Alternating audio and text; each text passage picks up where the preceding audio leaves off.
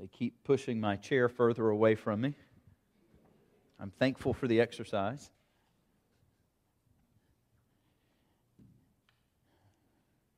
Proverbs 14.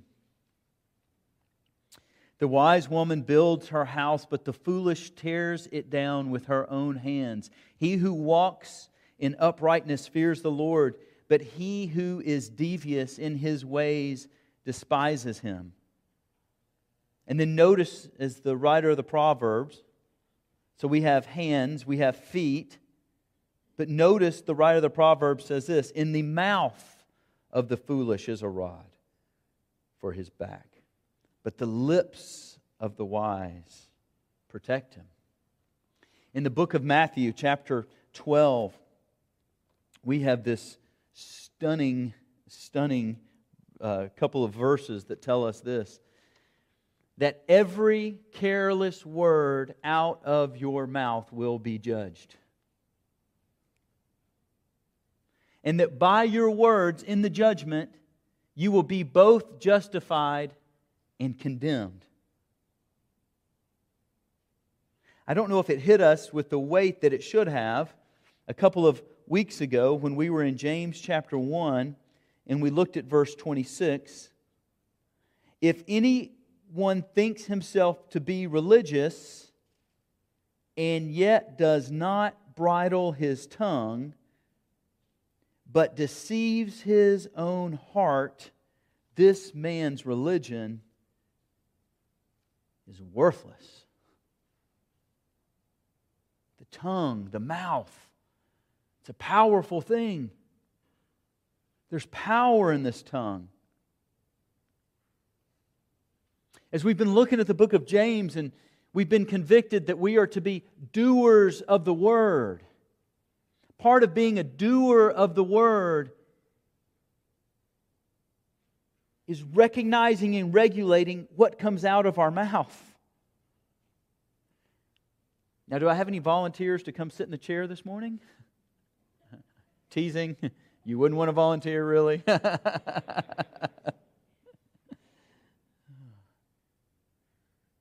How often, you, you can only imagine, right? How often in my office as I've been counseling folks, how often is it the wounds from a loved one, the wounds from a father, the wounds, words from a father, the words from a mother, the words from teachers, the words from peers that have been taken in and set them on a life, on a journey that's been difficult. Hmm.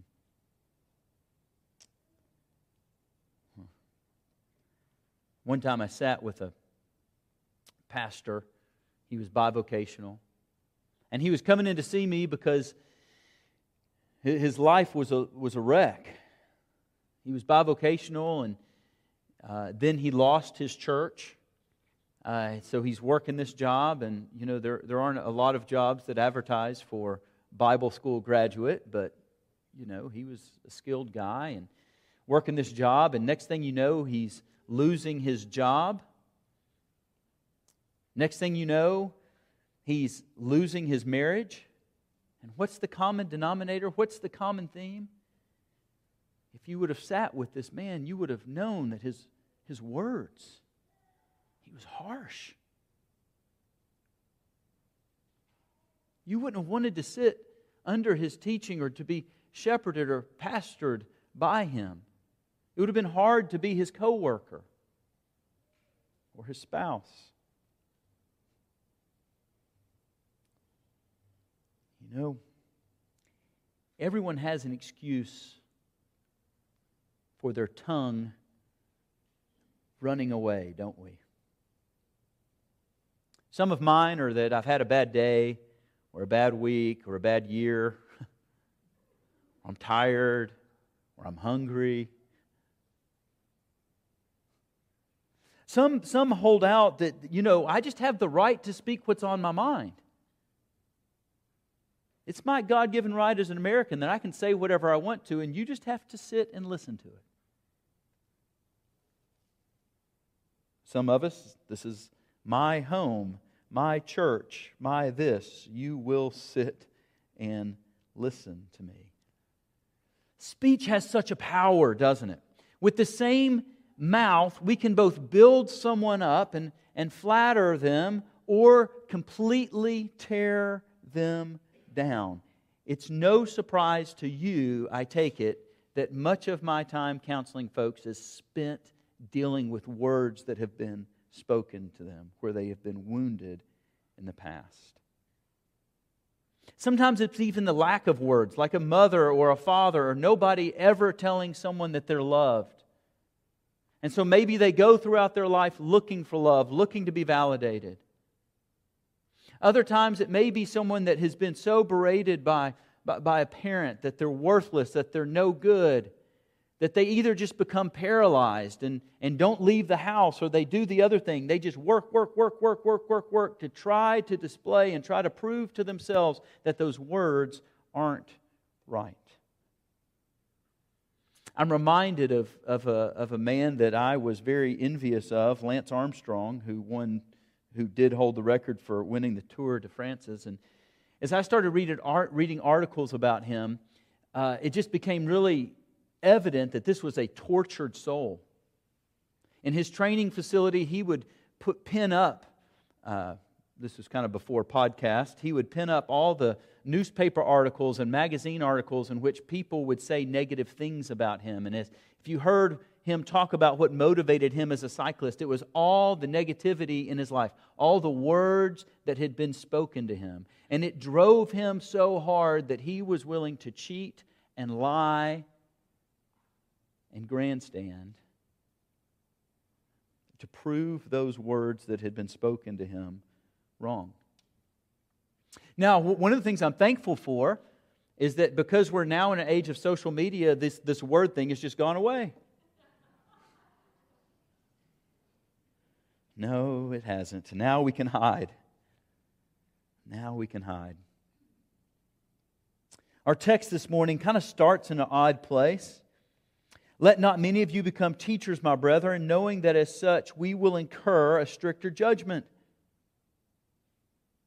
uh, you may think, well, this is an odd beginning because then he flows right into this use of, of the tongue. And I think what James is doing here makes total sense. And he's saying, look, leaders, teachers, be careful about how you use your mouth.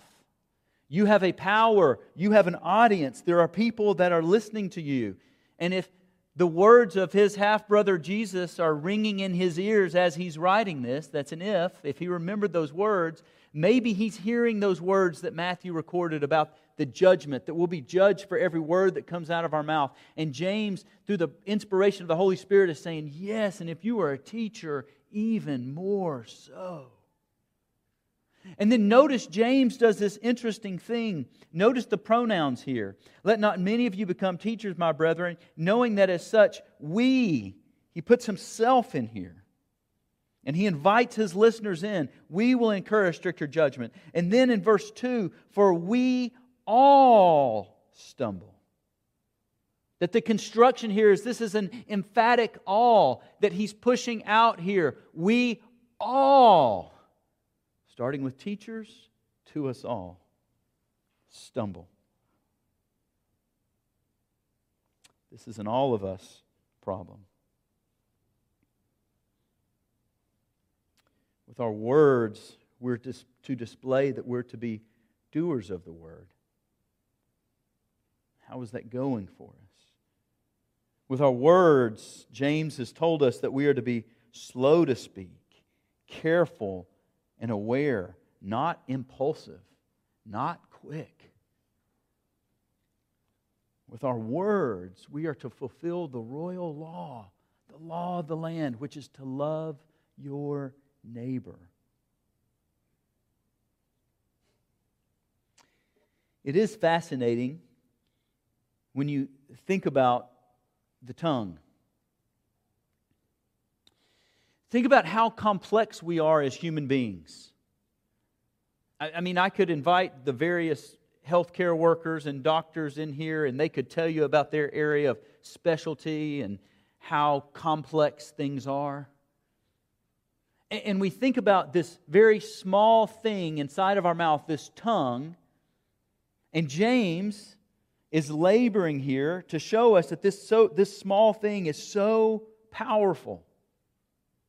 And as we get into verse 3 and 4, he gives us two illustrations. The first one is a horse. Now, if we put the bits in the horse's mouths so that they'll obey us, we direct their entire body as well.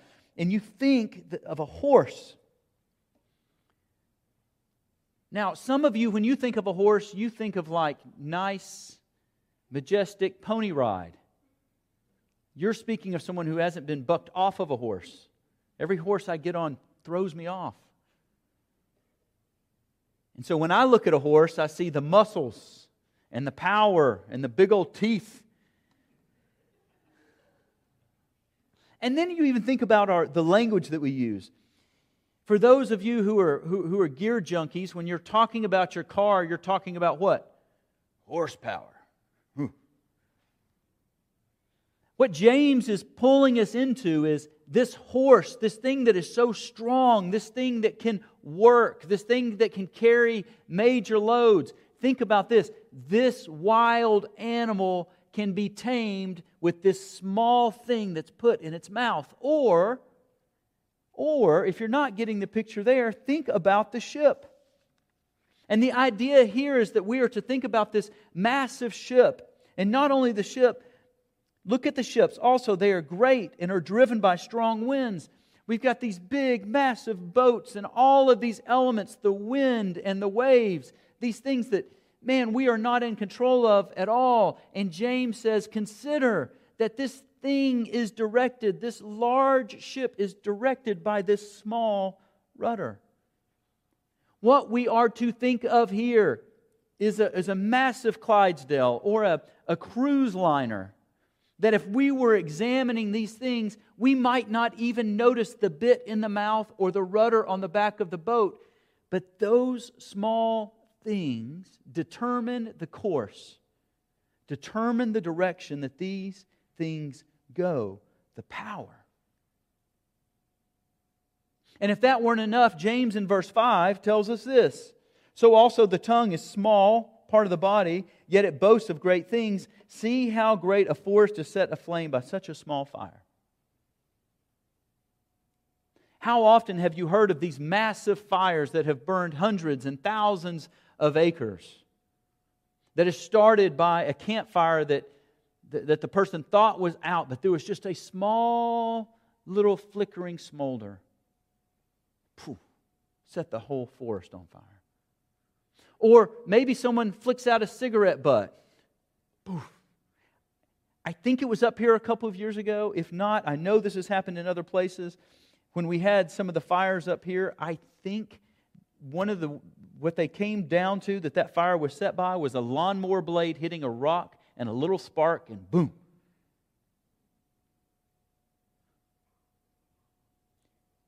Think about, think about the power of the tongue that it can set a forest aflame by such a small little thing. I had a friend one time that I was meeting with, and he was a really, really intelligent guy. I mean, he, he loved to kind of sit around and philosophize about life, and he, I mean, he, was, he, he really is brilliant. And one time he was talking about something, and we were agreeing on this principle, and I said, Yeah, people who don't believe that are just stupid. And he stopped me dead in my tracks. He said, Don't you ever say that word around me again. And I said, What? Stupid. And he began to unfold that he had a learning disability, and when he was in school, learning disabilities were people didn't know much about them. And, uh, and so, a lot of times, kids who had learning disabilities were, were made fun of, and teachers were awful to them, and parents were awful. And he had grown up with this idea that he was stupid, and he couldn't even bear to hear somebody utter the word. How many marriages are torn apart because of words? There's this famous researcher by the name of Gottman. He's a non Christian, but he can predict, he can predict how a discussion in a marriage will go within like two minutes based upon the words that are used.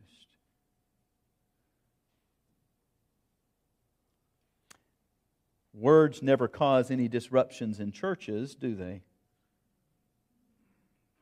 The church I grew up in went through a church split because of rumors. Murmurings, lies. Then a fire started, and then the church split. And here's the thing some of my friends that were in the youth group with me still carry that hurt and still have not darkened the doors of a church because of the hurt that they went through when we were 14, 15 years old. Now, I want to be clear about something. I am not this morning, James is not digging into if you've been wounded by words, that you can just kind of stay in that and be hurt. That, that's not what James is going into this morning. There's another sermon that needs to be preached probably on that topic. James is concerned this morning with the one who would wound. It, it's not an excuse for somebody to stay and to not grow and to not forgive and not push forward. But this morning, what James is having us to consider is that we are to be people who have control of our tongue so that we wouldn't be people who wound. We wouldn't be people who hurt. As a Christian, we should care about how our words affect others. And I've heard Christians give some awful excuses for their tongues, like, I'm a truth teller. And by that, they mean that, hey, listen, you know, part of loving someone is telling them the truth, and so I don't care how they will take it, I'm going to tell them.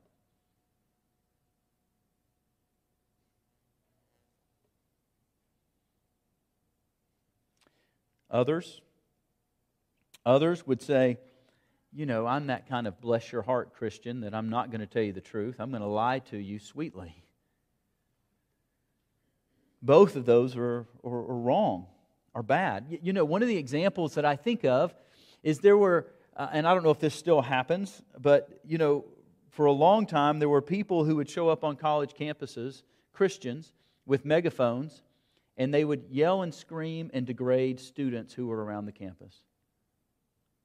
They would talk about the length of a girl's skirt, or, you know, if a guy was smoking a cigarette, and they would just berate angrily. And I, I wonder how many, how many of those people heard that and said, Oh, will you tell me about this Jesus that you say you love so much? I mean, how did Jesus handle the woman at the well? He was truthful and he was loving. She was mesmerized by him. He gives us a good example. We can't, we shouldn't divide truth people where there's no love and love people where there's no truth. That's not who we are as Christians. It just means some of us have to work harder on some of those other ends to, to figure out how to do this thing well we've got to, as Christians, throw away our excuses for being unkind and for letting our words get us in trouble. You know, the power of words is fascinating. Do you ever think about creation that God could have created any way that He wanted to? When God chose to create the world, he could have just thought it and it happened. But do you notice what the Bible tells us? That God spoke. And the world was created. And then do you ever do you ever wonder why when God looks, man is created, and God speaks again, and he says what? It is good. He speaks life. Words are powerful. There was another voice in that garden, wasn't there? There was a serpent, and that serpent spoke half truths and lies. And that tongue of that serpent unleashed a curse on this world that we have not recovered from. I mean, I think about in the garden where God says to Adam and Eve, Who told you you were naked? Who spoke things to you that led to guilt and shame?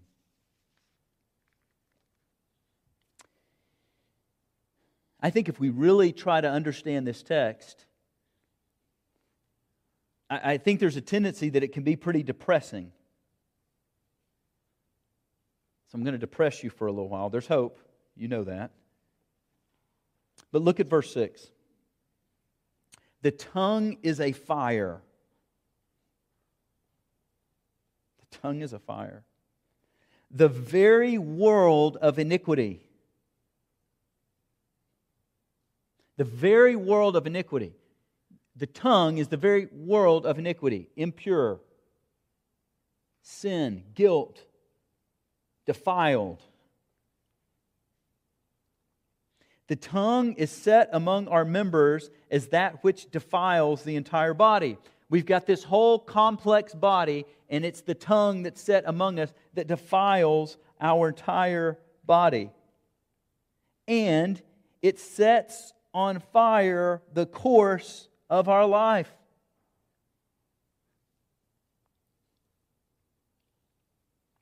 And is set on fire by hell.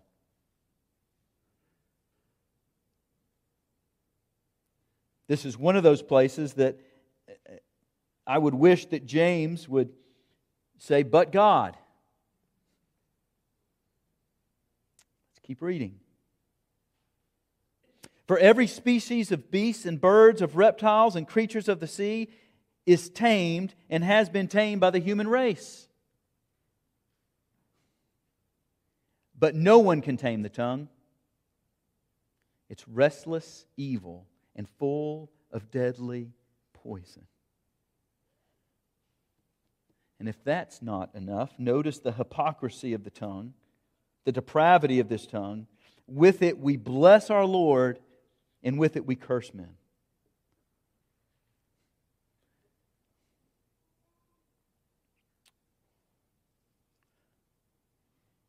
If you were here this morning, if I let our volunteers come up and we did a therapy session about your tongue.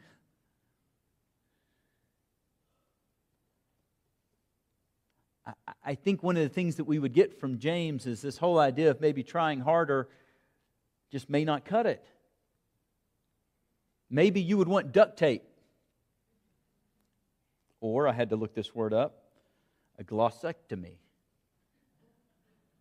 where you cut your tongue out. I can't help it. It's depraved. Look at, look at all that it does. There's this really bad news, but embedded in this text is some really good news, and I, I, I think we can miss it if we're, if we're not careful readers of this word.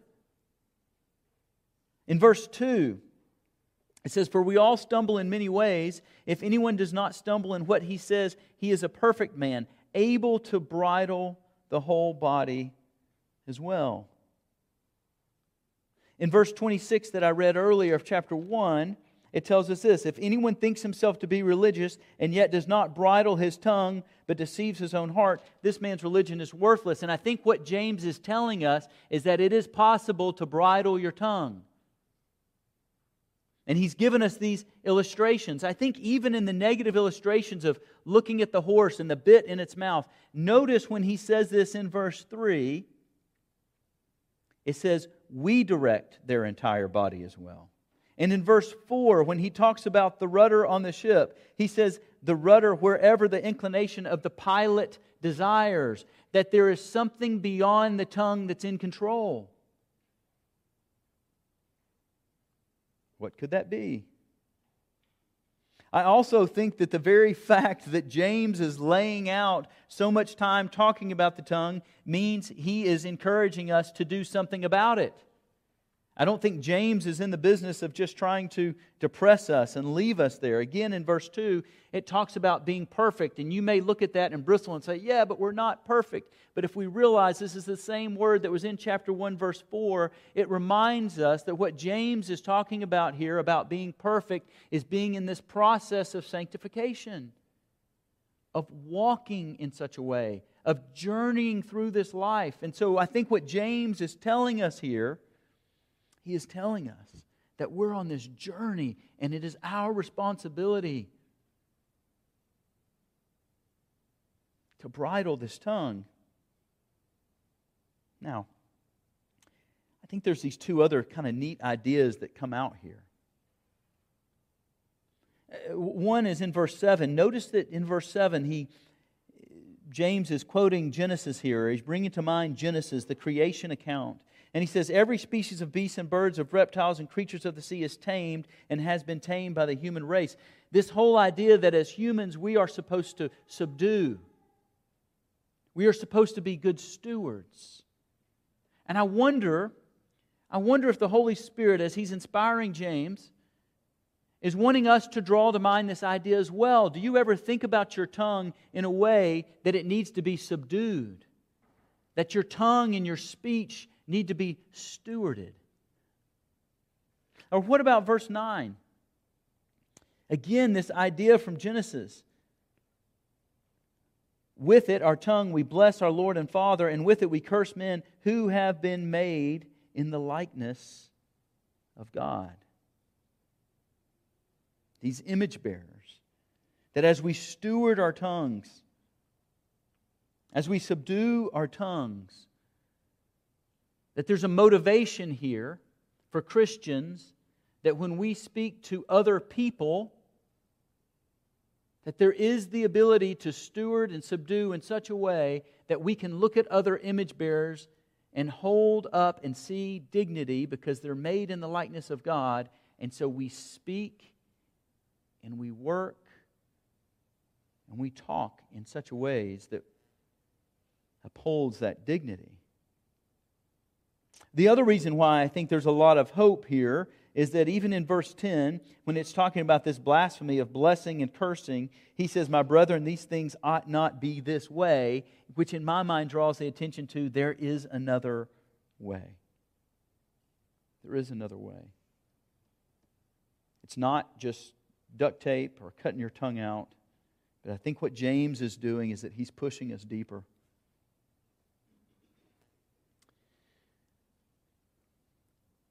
God didn't stop speaking in the garden, did he? Praise be to God, he didn't stop speaking in the garden. In fact, the book of Hebrews tells us that in past times that God spoke in many ways in various forms in prophets in leaders that he spoke in a variety of ways and he, he, he displayed things about himself that He's full of loving kindness and He drew us into a relationship with Him. He told us what He's like, He told us what He's not like. He told us that He would make a way. And in the book of Hebrews, it even tells us that in former days He spoke this way, but now He has spoken to us through what? Through His Son. God is speaking this powerful message, and the message that we have heard is that there is hope and that there is redemption. So that when we place our hope and trust in Him, one of the things that we have gotten through the book of James is that it means that we are new. Our life is changed. Paul talks about it this way you put off this and you put on that. So that when we begin to think about this tongue, we begin to think, oh, wait a minute, believer, there's something going on here. Christ tells us this in Luke chapter 6. Christ talks about that it's out of the what that the mouth speaks? Heart. So if Christ is in the heart, what should come out of the mouth?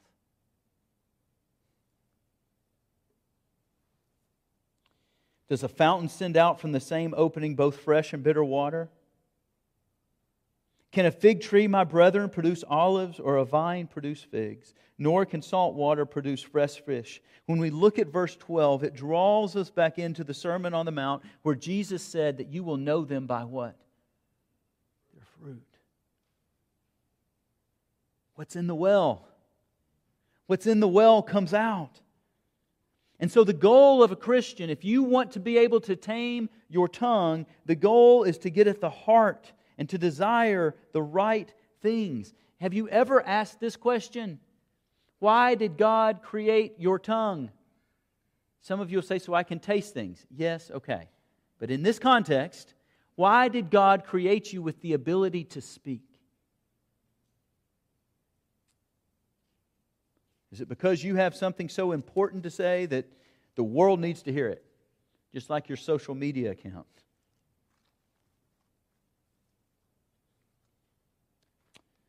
With other things, the answer lies in to glorify God. I do think we need to spend time thinking about things like this that we are given a mouth, we are given the ability to speak so that we can praise the Lord God our Father. So that we can shout from the rooftops the hope that's found in the gospel that sinful men and women can be reconciled to God. That's why we're given a mouth and also so that we can love our neighbor. Ephesians chapter 4, talking about the life and community, the Christian community, in verse 29. Let no unwholesome word proceed from your mouth, but only such a word that is good for edification, building up, according for the need of the moment, so that it will give grace to those who hear. One of the reasons that we're given a mouth is to be able to speak life and edification and build up one another because God knew that we would need it. And notice this. Right after that, do not grieve the Holy Spirit of God by whom you were sealed for the day of redemption. Let not all let all bitterness and wrath and anger and clamor and slander be put away from you along with malice. Be kind to one another, tenderhearted, forgiving each other, just as God in Christ has also forgiven you. Whatever is meant, whatever is meant by grieving the Holy Spirit, I think it has something to do with our tongues and how we treat one another. Later in Ephesians chapter 5, verses 18 and 19, do not get drunk with wine, for that is dissipation, but be filled with the Spirit speaking to one another in psalms and hymns and spiritual songs, singing and making melody with your heart to the Lord, always giving thanks for all things in the name of our Lord Jesus Christ to God, even the Father, and be subject to one another in the fear of Christ. That our mouths are used to encourage one another by singing songs and psalms and building one another up. So, when our words, when our words, or our temptation is for our words to come out and for them to be bitter and full of envy, full of hatred, full of slander, cutting, piercing. When we can only think about truth and not think about how we're delivering that truth, there needs to be an inward look at our heart and to realize that something is wrong. And I think that the something is wrong is that we've bought into the lie of the world. When you look again at this, at this verse,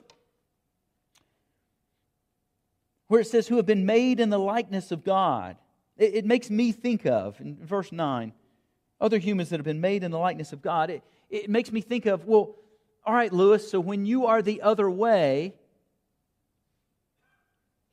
then you're living in such a way as if you don't believe that God exists, that He's not the glorious one, that He is created and He's created other, and that He is set up of how things supposed to go. That in other words, I turn that upside down when I am tempted to use my words in a different way. Really, I'm placing myself as number one. I'm denying the existence of God. So when I'm in my home, and I use my words to wound my children, at the bottom of that is the idea that this is my home, my rules, and you just get in line. The Bible also speaks of wives who desire their husbands and tear them down with their words. My home, my right. What is the source of church divisions? Gossip, scheming. This is my church. Things are going to go the way that I want them to go. As a teacher and a preacher, when I feel the temptation to manipulate or to flatter or to dominate, it's because this is my pulpit, this is my platform.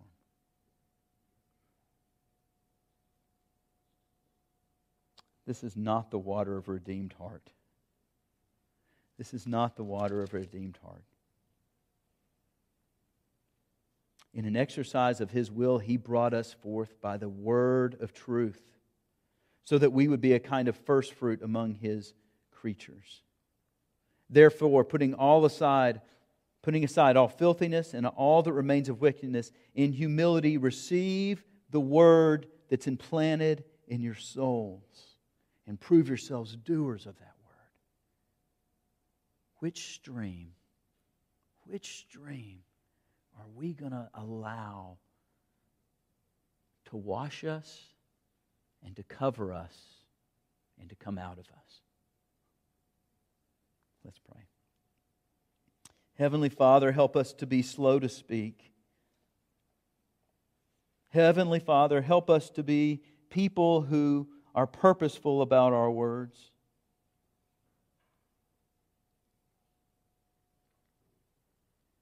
Father, help us to be a people who live out the reality that if we are yours,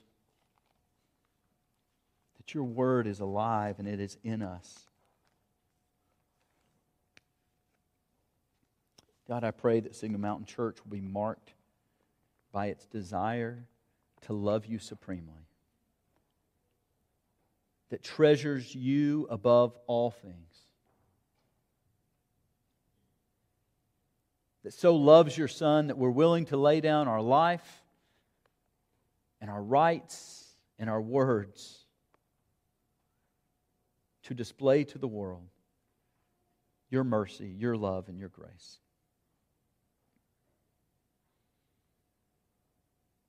Help us, Lord. We are in need of you. It's in your name we pray. Amen.